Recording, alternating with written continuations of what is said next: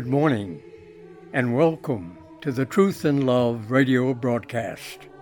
This program has been a part of the Mid South for the last 70 years, faithfully overseen by the Getwell Church of Christ. Truth and Love will carry on lifting up the banner of New Testament Christianity today to the Mid South area under the oversight of the Olive Branch Church of Christ. Please join us now as Mike Hickson opens the Bible and shares the truth in love.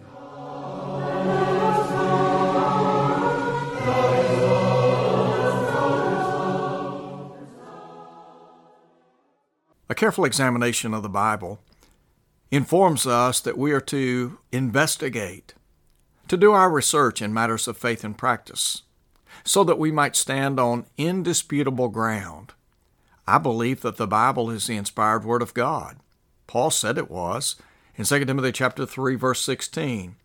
All scripture is given by inspiration of God and is profitable for doctrine, for reproof, for correction, for instruction in righteousness, that the man of God may be complete, thoroughly equipped unto every good work. The all sufficiency of Scripture. Peter said in 2 Peter chapter 1 verse 3 that God has given to us all things that pertain to life and godliness. In other words, everything that we need to know about living a godly life in Christ Jesus has been revealed. Jeremiah tells us in chapter 10, verse 23 It is not in man that walks to direct his own steps. No, we have to follow a standard, that is, the Word of God.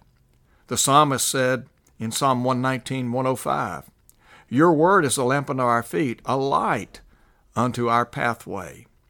When we talk about investigating the truth of Almighty God and then drawing conclusions, did you know that Paul taught in 1 Thessalonians chapter 5 that we're to prove all things, test all things, hold fast that which is good. And the idea is that we are to put to the test, prove the things that we believe and practice. We're to use a divine standard. That standard is the Word of God. It's not what I think or what the multitude thinks. It's not what has been penned in a creed book or a manual of faith. No, it's the Word of God. In Philippians chapter 3 at verse 16, the Apostle Paul said, Let us walk by the same rule and be of the same mind. The term rule in that text is the word from which we get our term canon. And the idea is that God's Word is the standard, the measuring stick by which everything is to be analyzed. It was said of the ancient Bereans of old that they received the Word of God with all readiness of mind. Now, note, and searched the Scriptures daily to see whether those things were so. Number one, they had an open heart. In Luke 8, verse 15, Jesus talks about the seed of the kingdom, the Word of God, being planted in the heart. When that seed is planted in an honest and good heart, it yields fruit. When we take the seed of the kingdom, place that seed within our heart, if we have the right kind of heart, then our lives will be blessed immensely. Our goal is to examine everything through the prism of divine truth.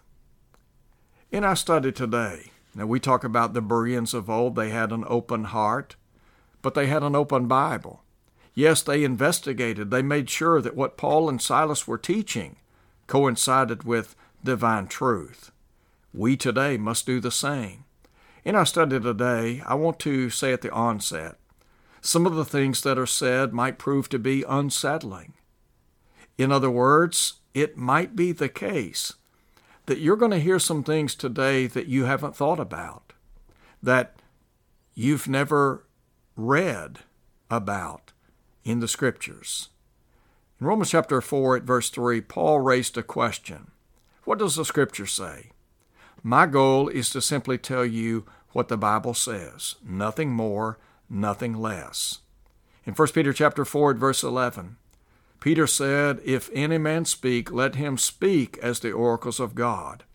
What I want to do in our study today is to analyze what the Bible says versus Catholicism and denominationalism. What people often espouse, propagate, and practice, quite frankly, doesn't meet the litmus test of divine truth. Now, I don't want you to take my word for it, but rather what I want you what I want to encourage you to do is you have an open an open Bible and you have a receptive heart, a good and honest heart. And you evaluate what you hear and then you draw your conclusions. So let's just take some popular denominational thoughts and look at those in light of what the Bible teaches or in light of truth. Now, let me just very quickly preface this. I know that we're living in a day and time when there are many who dismiss the importance of truth. Some would say that there's no such thing as absolute truth. Well, the Bible is a presentation of absolute truth. And we can know the truth. Jesus said, You shall know the truth, the truth shall make you free, in John 8, verse 32. In Ephesians 5:17, the apostle Paul would say, "Be not unwise, but understand what the will of the Lord is." And then compare that to Ephesians 3 where Paul said he received revelation from God, took that revelation, wrote it down in a few words. Now, note, whereby when you read, you may understand my knowledge in the mystery of Christ. So I can understand the truth, I can know the truth, and also bear in mind, truth will one day judge us. Jesus said, He that rejecteth me and receiveth not my word has that which judges him. The word that I have spoken, the same shall judge him in the last day. When Paul wrote to the saints in Rome, he said, We know that the judgment of God is according to truth. What is truth? Jesus said, Sanctify them in truth. Your word is truth.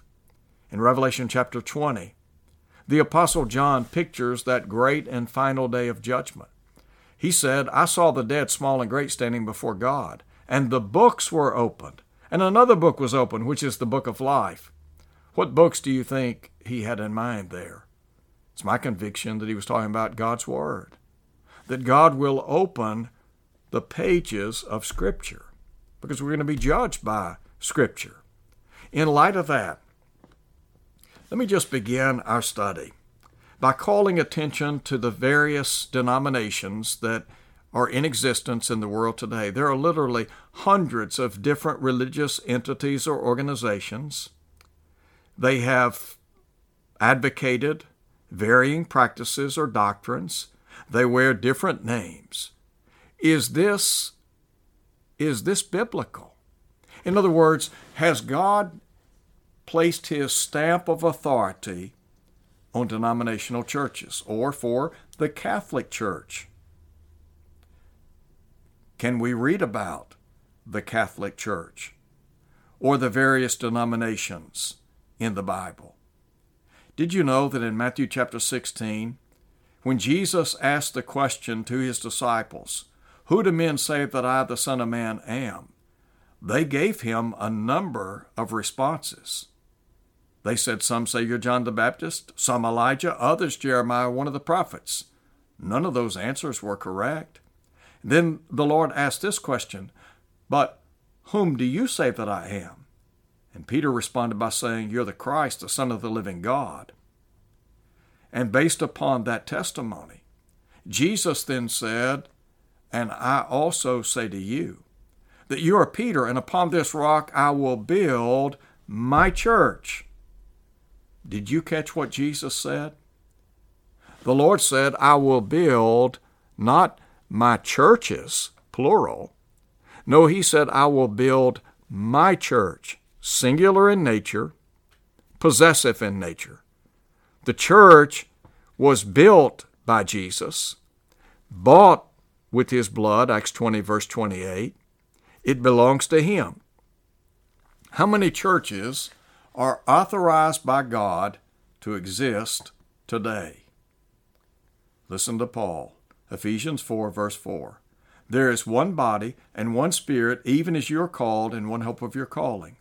One Lord, one faith, one baptism, one God and Father of all, who is above all, over all, and in you all. Verses 4 through 6, Ephesians 4. How many bodies did you say there are, Paul? There is one body. All right? If there's one body, we need to determine what is the one body. Back up and look at Ephesians 1 22 and 23. Paul said he put all things in subjection under his feet, made him to be head over all things to the church, listen to him, which is his body, the fullness of him who fills all in all. Well, if the body is the church and the church is the body, again we ask, how many churches, how many bodies have the divine right to exist today? According to apostolic doctrine, only one. Well, what church? The church that was born and bred in the mind of God? Did you know that the church exists according to God's eternal purpose, Ephesians 3 9 through 11? When the Lord set forth the promised seed in Genesis 3, verse 15, inherent in his redemptive plan was the church, the kingdom of God. And the church, or kingdom of God, was to have its origin in Jerusalem in Isaiah chapter 2, verses 2 and 3. Isaiah foresees the church as an exalted mountain into which all nations would flow. In that context, he said, the word of the Lord would go forth from Jerusalem.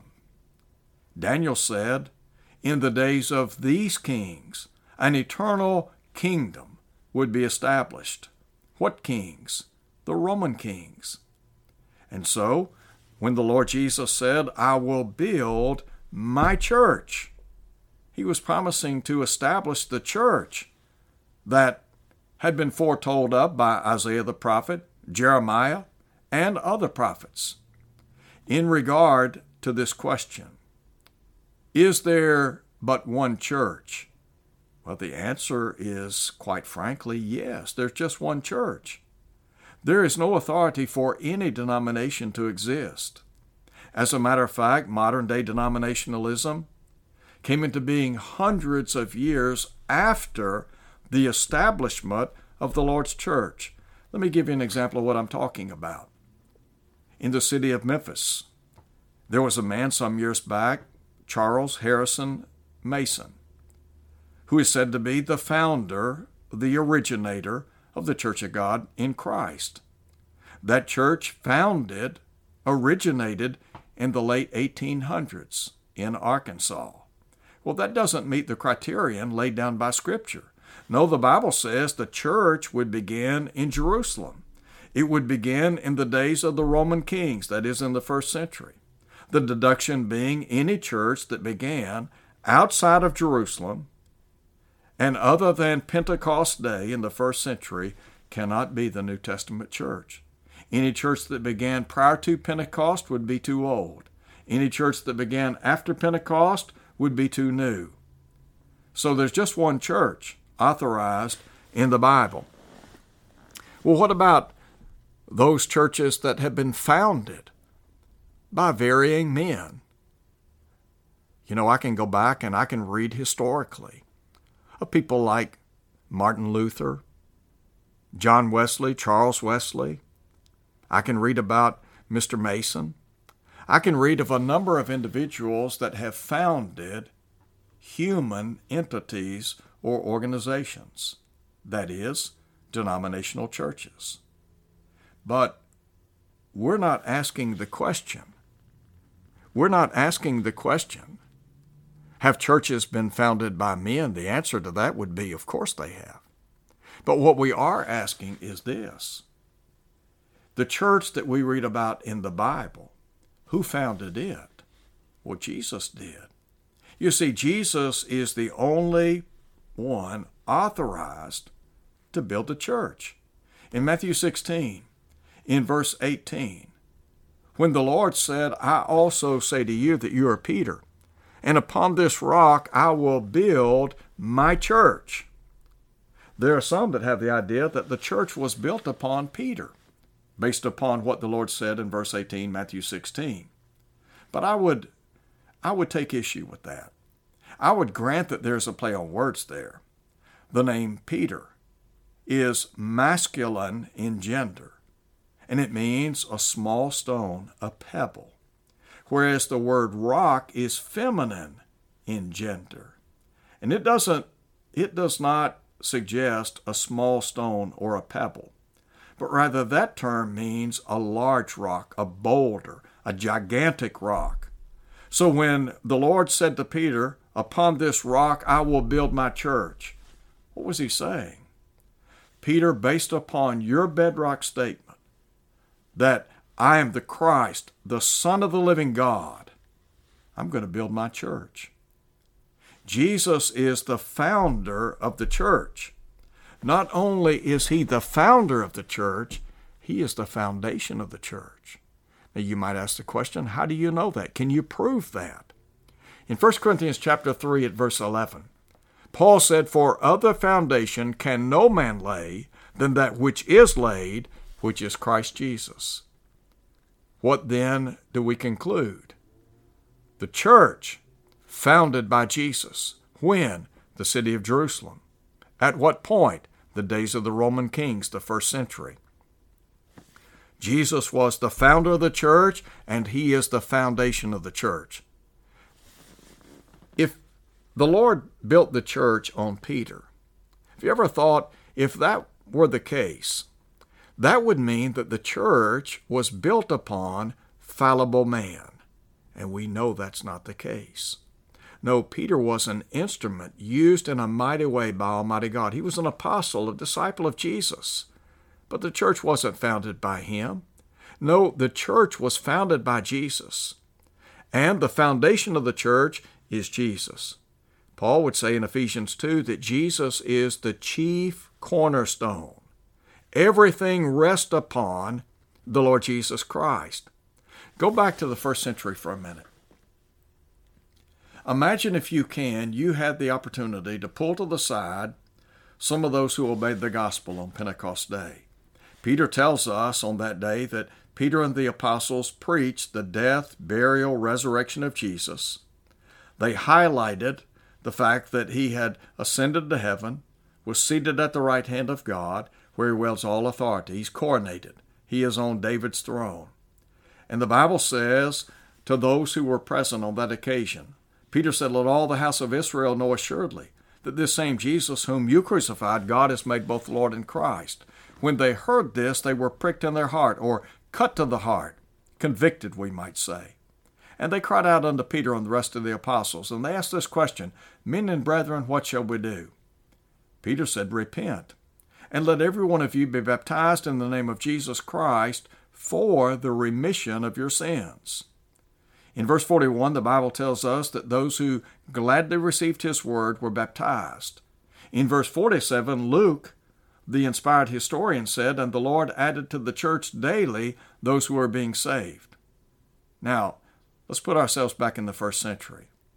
And imagine we saw somebody coming up out of the water having been baptized into Christ for the remission of sins. And we said, Sir or ma'am, I've just got to ask you, what church do you belong to? What do you think they would have said? I mean, think about that for a minute. What would they have said? I think their response would have been, Well, I'm just a member of the church. Well, what church? Just the church. Well, why would they have given that answer? Because in the first century, there was not a single solitary denomination in existence. They didn't come along until hundreds of years after the establishment of the Lord's church.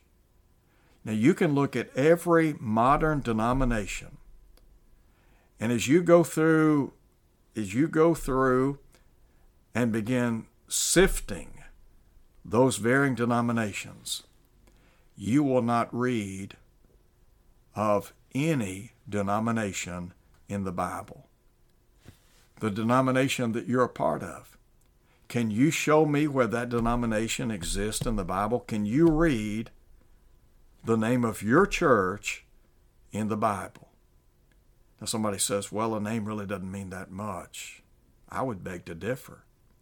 If Jesus Christ built the church, and he did, bought it with his blood, and he did, wouldn't it stand to reason that it would bear his name? I mean, if it belongs to him, wouldn't it wear his name?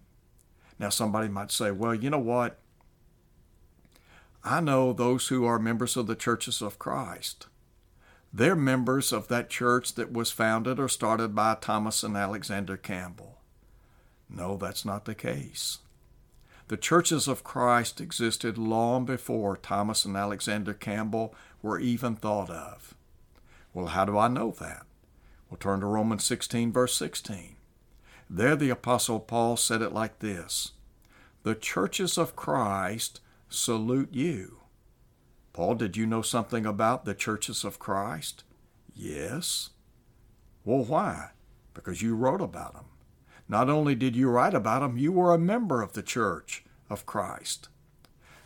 When we say the church of Christ, we're not using that in a denominational sense. No, what we're saying is it is the church that belongs to Christ. Individual Christians belong to whom? They belong to Christ, don't they? Take, for example, the word Christian. The suffix IAN on Christ. Put the suffix and Christ together, and what do you have? A Christian. The suffix IAN means belonging to. When I say I am a Christian, what am I saying? I belong to Christ. All right? If individually I have been added to the church, wouldn't it stand to reason that I am a part of the church that belongs to Christ? That's what we're saying here. I'm not using the term Church of Christ in a denominational sense. Now, I could use the term church as a designation for those who are a part of that divine body. I could use the term kingdom of heaven or kingdom of God. Or in 1 Corinthians chapter 1 verse 2, I could identify those who belong to the Lord as members of the church of God. I could read about the church of the living God in 1 Timothy chapter 3 verse 15. But I can't read of any modern denomination in the Bible. It's just that simple. So, how many churches are there? There's just one church. And Jesus was the founder of the one church. He is the foundation of the one church. He is the chief cornerstone of the one church. Well, what about the idea that you just need to join the church of your choice? You ever heard that? I mean, haven't we all heard people say, join the church of your choice? I mean, after all, it's kind of like going through a cafeteria and you just pick and choose. If this particular church aligns with your thinking, then you identify with them.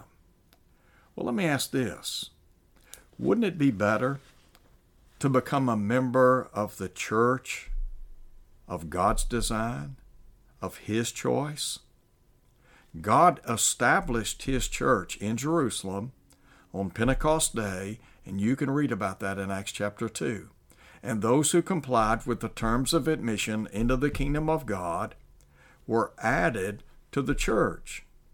Did you know that we're not voted into the church? We don't join the church. No, the Lord adds us to the church. In other words, when we obey the gospel, the Lord takes us from the world and places us into his divine body. In Colossians chapter 1, Paul in verse 12 said, Giving thanks to the Father who has made us meet to be partakers of the inheritance of the saints in light, or he's qualified us. And he said, He has delivered us out of the power of darkness. Now listen to him. And translated us into the kingdom of God's dear Son. So there is a transferal that takes place when we obey the gospel. All right? Who's the one that does the transferal? The Lord does. The Lord's the one that deliver that delivers us out of the power of darkness and then places us into his divine body known as the church. And again, remember, there's just one church, there's just one body. The Lord is the founder of that one church, one body. He is the foundation of that one church and one body.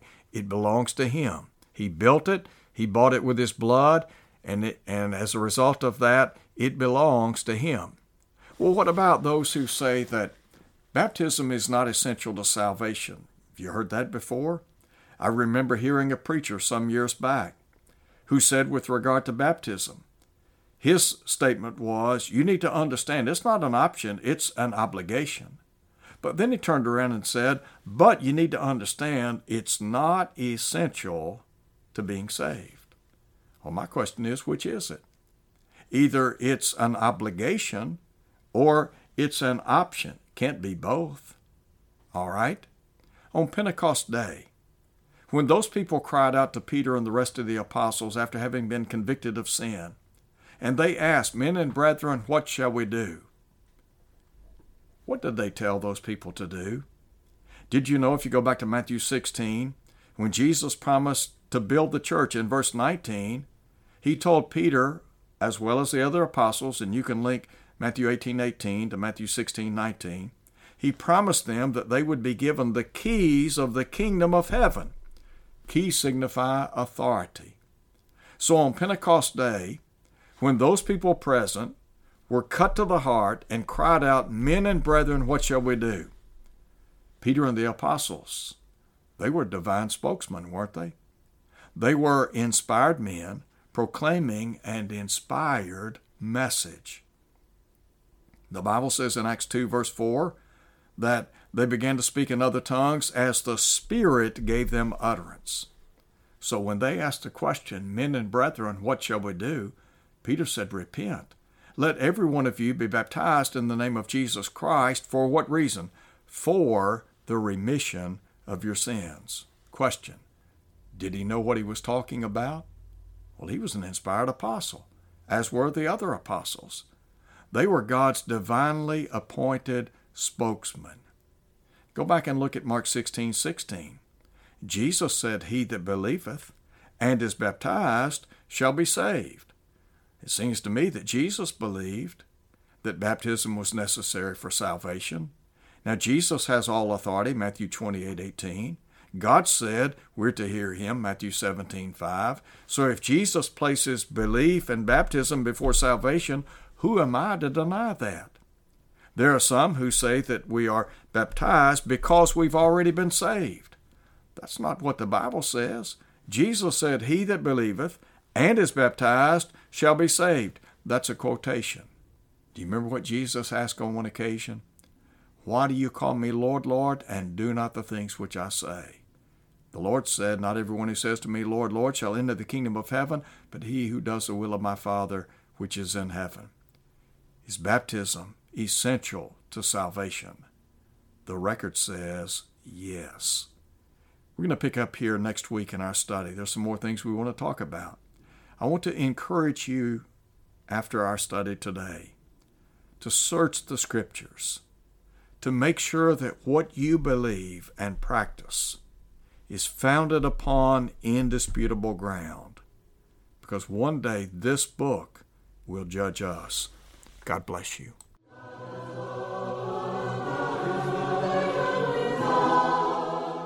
Thank you for listening today.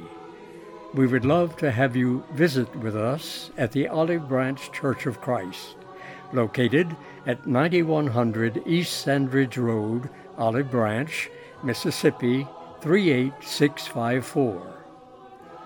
We meet for Sunday Bible study at 9 a.m. Worship is at 10 a.m. Sunday afternoon study is at 1 p.m. Tuesday morning class, Bible class, is at 10 a.m. Wednesday evening Bible class at 7 p.m. Please visit our website www.olivebranchchurchofchrist.org.